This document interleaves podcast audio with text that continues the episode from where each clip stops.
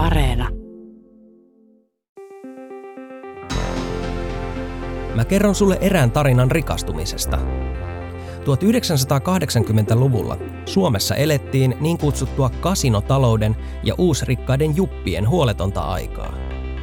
Bileet päättyivät 1990-luvun lamaan. Moni menetti kaiken. Toisia potkaisi satumainen onni.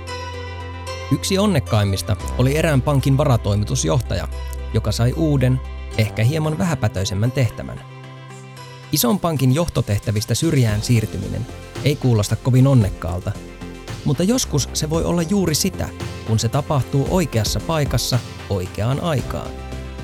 Pankkiiri sai nimittäin pienen investointipankin johdettavakseen. Myöhemmin se paljastuisi onnenpotkuksi. Laman jälkimainingeissa Suomen talouselämän rakenteita myllättiin voimalla uusiksi. Uudessa ja muuttuneessa toimintaympäristössä investointipankki olikin rahantekokone. Kun firmat alkoivat fuusioitua kilpaa keskenään, tarinamme pankkiirin investointipankki alkoi hääriä yritysjärjestelyiden keskeisenä neuvonantajana. Vuosituhat vaihtui ja Suomen valtio järjesteli omistuksiaan uusiksi. Uusi suuri pankki perustettiin. Nyt tarinamme investointipankkiiri haluttiin sen toimitusjohtajaksi. Hinnalla millä hyvänsä. Siitä seurasi järjestely, joka toi pankkiirille suunnattoman omaisuuden, ja siitä alkoi syntyä hahmo, jonka koko Suomi nykyään tuntee. Kansankielellä Nalle Valruus. Upporikas Björn Valruus. Kuuntelet Ylekioskin Tiedetrippi-podcastia. Mä olen Henry Tikkanen ja tämän jakson nimi on Rikastumisen tiede. Walrusin satumaisen rikastumisen tarina voisi olla tarina kyvyistä tai persoonasta, mutta se on myös tarina onnesta. Ja kun puhutaan rikastumisen tieteestä, niin onnella on siinä yllättävä rooli.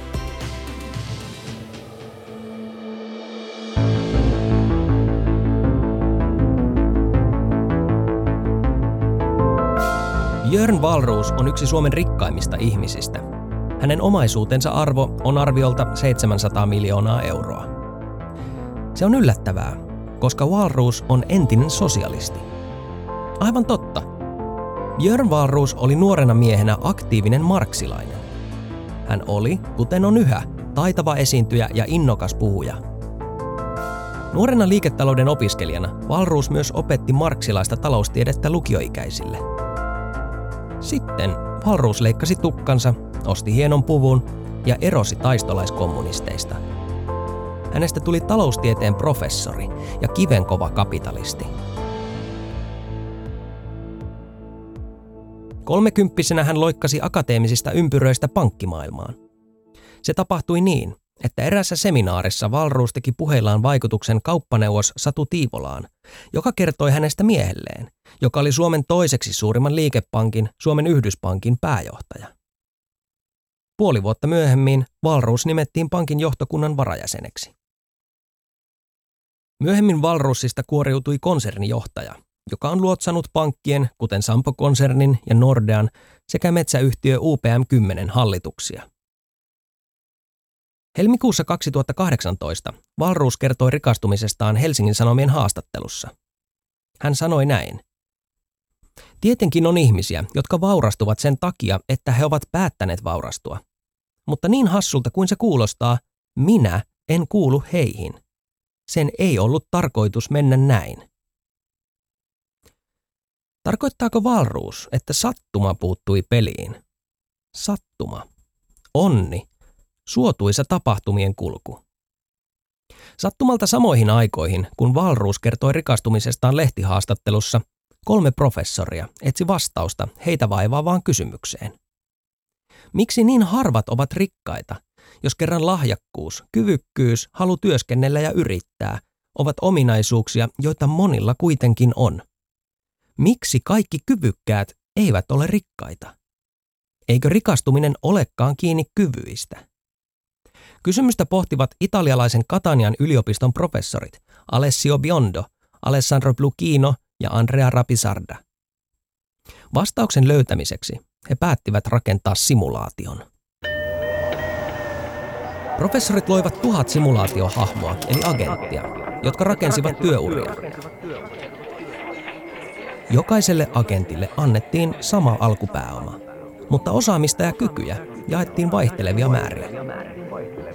Simulaation eri vaiheissa professorit asettaisivat simulaation sisälle erilaisia onnekkaita ja epäonnisia sattumia. Sitten simulaatio käynnistettiin. Rikastumisesta puhutaan usein niin, että rikas on rikkautensa ansainnut kovalla työllä ja taidolla, jokaisen pennin. Rikas on rikastunut, koska hän on erityislaatuinen. Rikas on kyvykkäämpi kuin muut. Siksi katsomme rikkaita ylöspäin. Jos joku julkenee ihmetellä räikeitä varallisuuseroja tai vaikkapa rikkaiden verosuunnittelua, hänet mitätöidään kateellisena ihmisenä. Tee itse perässä, äläkä valita. Voi voi, elämä on valintoja. Jos ajatellaan, että rikastuminen on valinta, tai sen voi tehdä niin sanotusti perässä, niin rikastuisivatko simulaation kyvykkäimmät agentit? Se olisi loogista. Ne rikastuvat, joilla on eniten osaamista, tarmoa ja lahjoja. Tulos löi professorit ällikällä. Kun simulaatio lopetettiin 40 simulaatiovuoden jälkeen, oli käynyt niin, että 20 prosenttia hahmoista omisti 80 prosenttia koko simulaation varallisuudesta. Varallisuus oli siis kasautunut harvoille. Aivan kuten todellisessa maailmassakin, pieni osa ihmisistä omistaa suurimman osan omaisuudesta. Raha menee rahan luokse. Professoreita kuitenkin odotti varsinainen yllätys. Rikkain 20 prosenttia ei ollut simulaation kyvykkäintä porukkaa – vaan edusti ominaisuuksiltaan kykyjen ja osaamisen keskiarvoa. Eli osaaminen tai kyvykkyys ei johtanut rikastumiseen. Ihmeellistä. Professorit toistivat kokeen. Kerta toisensa jälkeen tulos oli sama. Noin viidesosa simulaatiohahmoista päätyi omistamaan suurimman osan simulaation varallisuudesta. Ja joka kerta rikkain porukka edusti vain kykyjen keskiarvoa. Tulos tarkoitti sitä, että jos kyvykkäimmät hahmot eivät onnistuneet rikastumaan, niin jonkun muun tekijän täytyi vaikuttaa rikastumiseen merkittävästi. Olisiko vastaus sattuma? Björn Valruus on arvostettu, erittäin hyvin verkostoitunut ja taitava peluri rahan maailmassa. Pelkät kyvyt eivät kuitenkaan vieneet Valruusia jättirikkaiden joukkoon, vaan siihen tarvittiin myös otolliset olosuhteet ja suosiollisia sattumuksia. Helsingin Sanomille Valruus kertoi itse.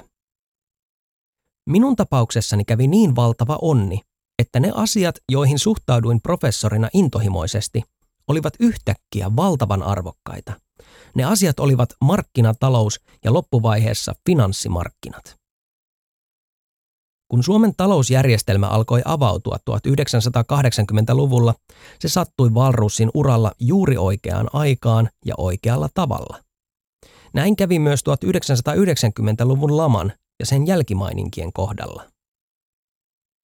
Valruus kertoo. Osoittautui, että oli varsin vähän ihmisiä, jotka edes jossain määrin ymmärsivät, mitä oli tapahtumassa, ja siksi tästä minun intohimostani tuli valtavan kysytty osaamisalue. Mutta mitä onni on? Tuuria? Mäihää? Munkkia? Onko sitä olemassa? Englantilainen psykologian professori Richard Wiseman on tehnyt lukuisia tutkimuksia, joissa hän on käsitellyt tuuria. Erässä tutkimuksessa hän kysyi koehenkilöiltä, pitivätkö he itseään onnekkaina tai epäonnisina. Sitten hän laittoi koehenkilöt lukemaan lehteä. Yhdellä sivulla oli koko sivun kokoinen mainos, jossa luki. Kerro kokeen valvojalle, että olet nähnyt tämän ja voita 250 puntaa. Kävi ilmi, että todennäköisimmin mainokseen reagoivat onnekkaina itseään pitävät ihmiset. He kuittasivat sievoisen summan, kun osa selasi sivun ohi. Tämän ja muiden tutkimusten valossa Wiseman on päätellyt, että onni on itse asiassa sitä, että ihminen on avoin mahdollisuuksille ja uusille kokemuksille. Näin ollen voidaan ajatella, että Björn Valruus näki mahdollisuuden, tarttui siihen ja osasi hyödyntää sen maksimaalisesti. Niinhän sitä sanotaan, että onni suosii rohkeaa. Mutta Valrusin epävirallisen elämäkerran mukaan kukaan muu suomalainen ei ole koskaan rikastunut niin nopeasti kuin Björn Valruus. Sellaisen rikastumiseen tarvitaan myös yhteiskunnallisia murroksia, ehkä jopa poliittisia päätöksiä. Vuosituhannen vaihteessa Paavo Lipposen hallitus halusi mainetta niittäneen Valruussin uuden valtioomisteisen jättipankin johtajaksi. Valruus hoksasi myyjän markkinat ja saneli ehdot taitavana neuvottelijana. Ja poliitikot suostuivat. Valruusin investointipankki sulautettiin uuteen pankkiin tuplahintaan. Ja Valruus otti ensiaskeleensa rikkaiden raskaaseen sarjaan. Mitä jos poliitikot olisivat kieltäytyneet ja valinneet jonkun halvemman vaihtoehdon? Rikastuminen on sitä, kun joku ihminen onnistuu haalimaan keinolla tai toisella itselleen valtavan määrän rahaa suhteessa muihin. Maailmassa, jossa kaikilla olisi miljoona, kukaan ei olisi rikas. Me länsimaiset ihmiset elämme tietynlaisessa meritokratiassa.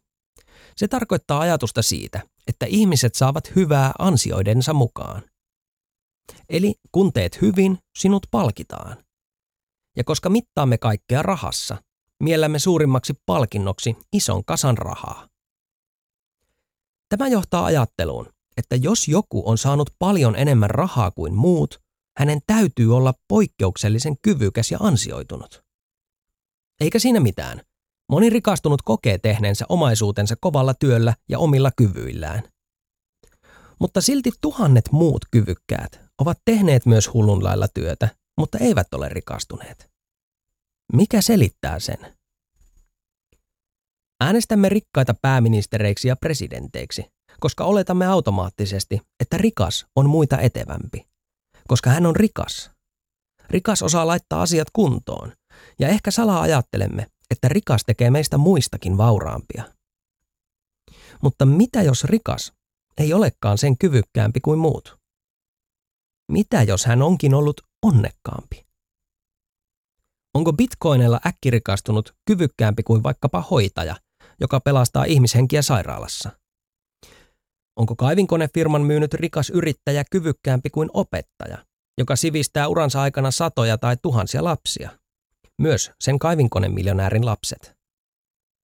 Vai onko rikas ollut onnekkaampi? Kukaan ei tietenkään halua kuulla menestyksensä johtuvan onnekkaista sattumuksista, ja se on täysin ymmärrettävää. Jos olisin podcast-miljonääri, en minäkään haluaisi kenenkään sanovan, että Henkka on ollut onnekas. Käytännössä rahakeskeinen järjestelmämme arvottaa kykyjä sen perusteella, mikä tuottaa eniten rahaa ja mikä tuo lisäarvoa pääomalle. Trendit muuttuvat ja sitä myötä se, mikä on arvokasta. Esimerkiksi tietokonepelaamisesta on tullut arvokas kyky, koska sille on löytynyt tarpeeksi iso yleisö, jolle voi mainostaa ja myydä tuotteita. Rahavirta mahdollistaa suuret pelaajapalkkiot. Sen sijaan opettaja tai hoitaja ei rikastu, vaikka hän olisi maailman paras työssään, tai vaikka hänen työnsä olisi kuinka tärkeää. Syy on se, että hänen työnsä ei lisää kenenkään osakkeiden arvoa. Omistaminen, pääoma, on siis avain rikkauteen. Mutta siinäkin tarvitaan tuuria. Pääomaa voi joko periä tai hankkia. Siitä pääsemmekin yhdysvaltalaiseen David Coein, joka on graffititaiteilija. Vuonna 2005 Coe haluttiin maalaamaan muraaleja erään pikkufirman toimistorakennuksen seiniin. Hän oli ehtinyt saada hieman nimeä, joten hän asetti kovan hintapyynnön. 60 000 dollaria. Pikkufirma suostui hintaan, mutta ehdotti, että Coe voisi ottaa palkkionsa osakkeina. Päätös oli vaikea, koska Coe piti firman bisnestä naurettavana. Hän ei olisi ikinä ostanut kyseisen firman osakkeita 60 tonnilla. Uhkapelaamisen taipuvaisena Coe kuitenkin valitsi lopulta osakkeet, kun tilaisuus käveli syliin. Kyseinen pikkufirma oli nimeltään Facebook.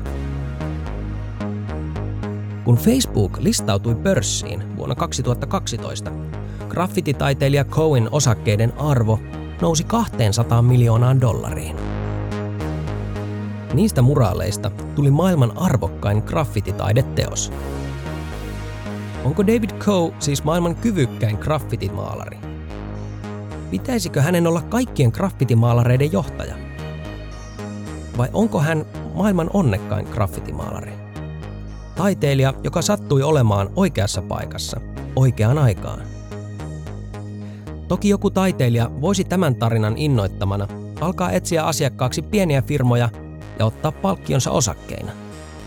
Mutta on epätodennäköistä, että onnenpotku osuu kohdalle. Yhtä hyvin osakkeiden arvo voi laskea, tai firma mennä konkurssiin. Sitä paitsi ihminen tarvitsee palkkaa elämiseen, joten harvalla on mahdollista ottaa palkaksi arvopapereita, joilla saattaa ehkä mahdollisesti joskus olla jotain arvoa. Jotta mä rikastuisin, mun kannattaisi varmaan ensimmäisenä lopettaa nämä toimittajan hommat ja näiden podcastien tekeminen. Mun pitäisi alkaa röyhkeäksi, yli itse varmaksi, saada kiksejä rahan saamisesta, vaikka kyseessä olisi pieni summa, ja olla vähemmän empaattinen. Tutkimusten mukaan nämä ovat todella rikkaiden ihmisten yleisiä ominaisuuksia. Ja jos olet rikas ja et koe olevasi tällainen, niin ei hätää, uskon sinua. Ja minä nyt kuitenkin tyydyn olemaan sellainen kuin olen, miten musta voisi tulla rikas?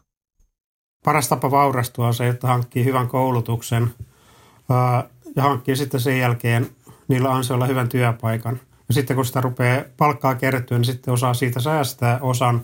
Ja sitten niitä säästövaroja ei makuta pankkitilillä, vaan osaa sijoittaa ne edes kohtuullisen hyvin. Niin sitä kautta pystyy varmi, var, vaurastumaan ihan kuka tahansa. Että kyllä se on jos näin toteuttaa elämänsä, niin siinä vaiheessa kun pääsee eläkkeelle, niin on jo miljonääri. Näin opastaa Vaasan yliopiston laskentatoimen ja rahoituksen professori Timo Rothovius. Hän on myös Suomen osakesäästäjien puheenjohtaja. Jos malttaa olla kajoamatta sijoituksiin ja elää säästeliäästi, niin vanhana on rikas. Ehkä. Joidenkin laskelmien mukaan pitäisi sijoittaa yli tonni kuukaudessa 30 vuoden ajan – jotta saisi miljoonan kasaan, kun inflaatio ja sijoituksiin liittyvät epävarmuudet otetaan huomioon. Aika harvalla on varaa tuollaiseen kuukausisäästämiseen. Miten voi tulla rikkaaksi, ja varsinkin ennen kuin on vanha? Yksi vaihtoehto on se, että yrittää etsiä puoliso, joka on, on jo valmiiksi riittävän rikas. Sitä kautta varmaan niin pystyy rikastumaan. Okei. Mitäs muita vaihtoehtoja olisi? Sitten kaiken näköiset tämmöiset niin lottotyyppiset hommat, missä on niin aivan älytön riski, niin älyttömän iso riski, että niitä ei voi kellekään suositella, mutta joku niistä aina rikastuu. Loton päävoiton todennäköisyys on yhden suhde 15 miljoonaan, eli aika hyvä tuuri saisi olla. Olisiko mitään muuta keinoa rikastua? Kyllä niin kuin riskiä ottamalla, niin se on, rikastuminenkin on mahdollista. Jos ajatellaan vaikka jotakin sijoittamista, niin lykkäämällä kaikki rahansa yhteen osakkeeseen, josta uskoo, että tämä nyt tämä kyseinen osake menestyy, niin jos se osake nyt sitten sattuu menestymään poikkeukseen hyvin, niin se tuo tuolla tuhansia prosentteja. Yhtä hyvin voi menettää kaiken, Rothovius lisää. Mitä syvemmälle rikastumisen tieteeseen kaivautuu, sitä selvemmäksi käy, että jos haluaa tyhjästä rikastua, niin onnen täytyy potkaista. Tavalla tai toisella. Rothovius antaa esimerkin, miten se on mahdollista ilman, että täytyy lotota tai mennä rikkaisiin naimisiin.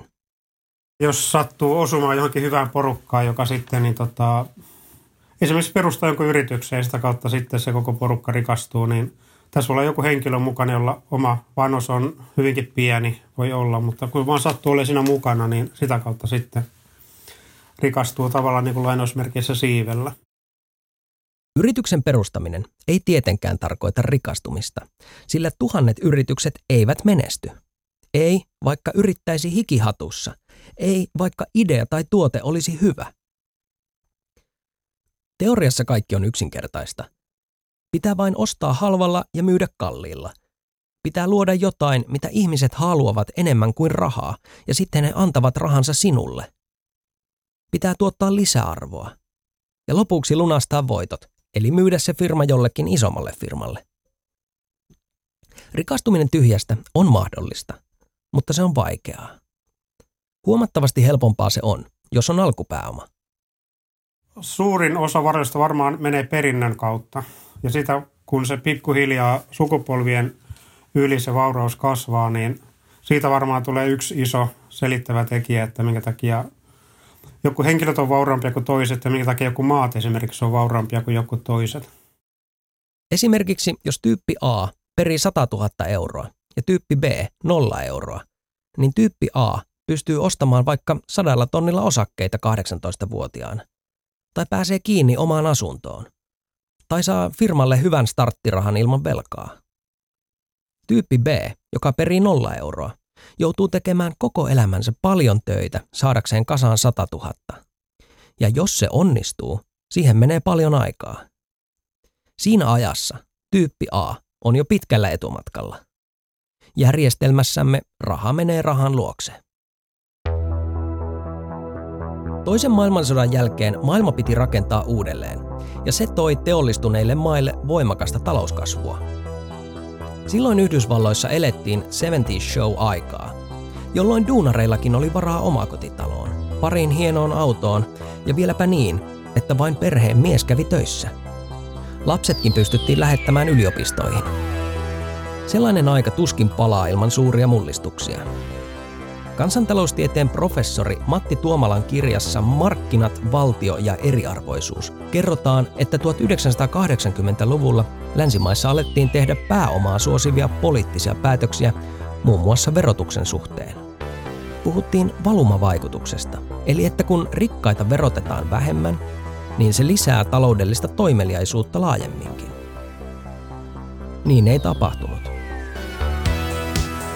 Sen sijaan tuloerot alkoivat kasvaa voimakkaasti, eli rikkaat rikastuivat entisestään. Ja tavallisen pulliaisen on yhä vaikeampi rikastua. Clevelandin keskuspankin teettämän tutkimuksen mukaan Yhdysvalloissa oli kaksi kertaa todennäköisempää rikastua 80-luvulla kuin 2000-luvulla. Entistä harvempi siis rikastuu. Ja ehkä he tarvitsevat hieman enemmän tarmoa, hieman enemmän kykyjä ja hieman enemmän sitä onnea, sattumaa, tuuria tai mitä ikinä se onkaan. Ja Suomessakin tuloerot ovat kasvaneet. Ja kasvavat tälläkin hetkellä, kun sinä kuuntelet tätä podcastia.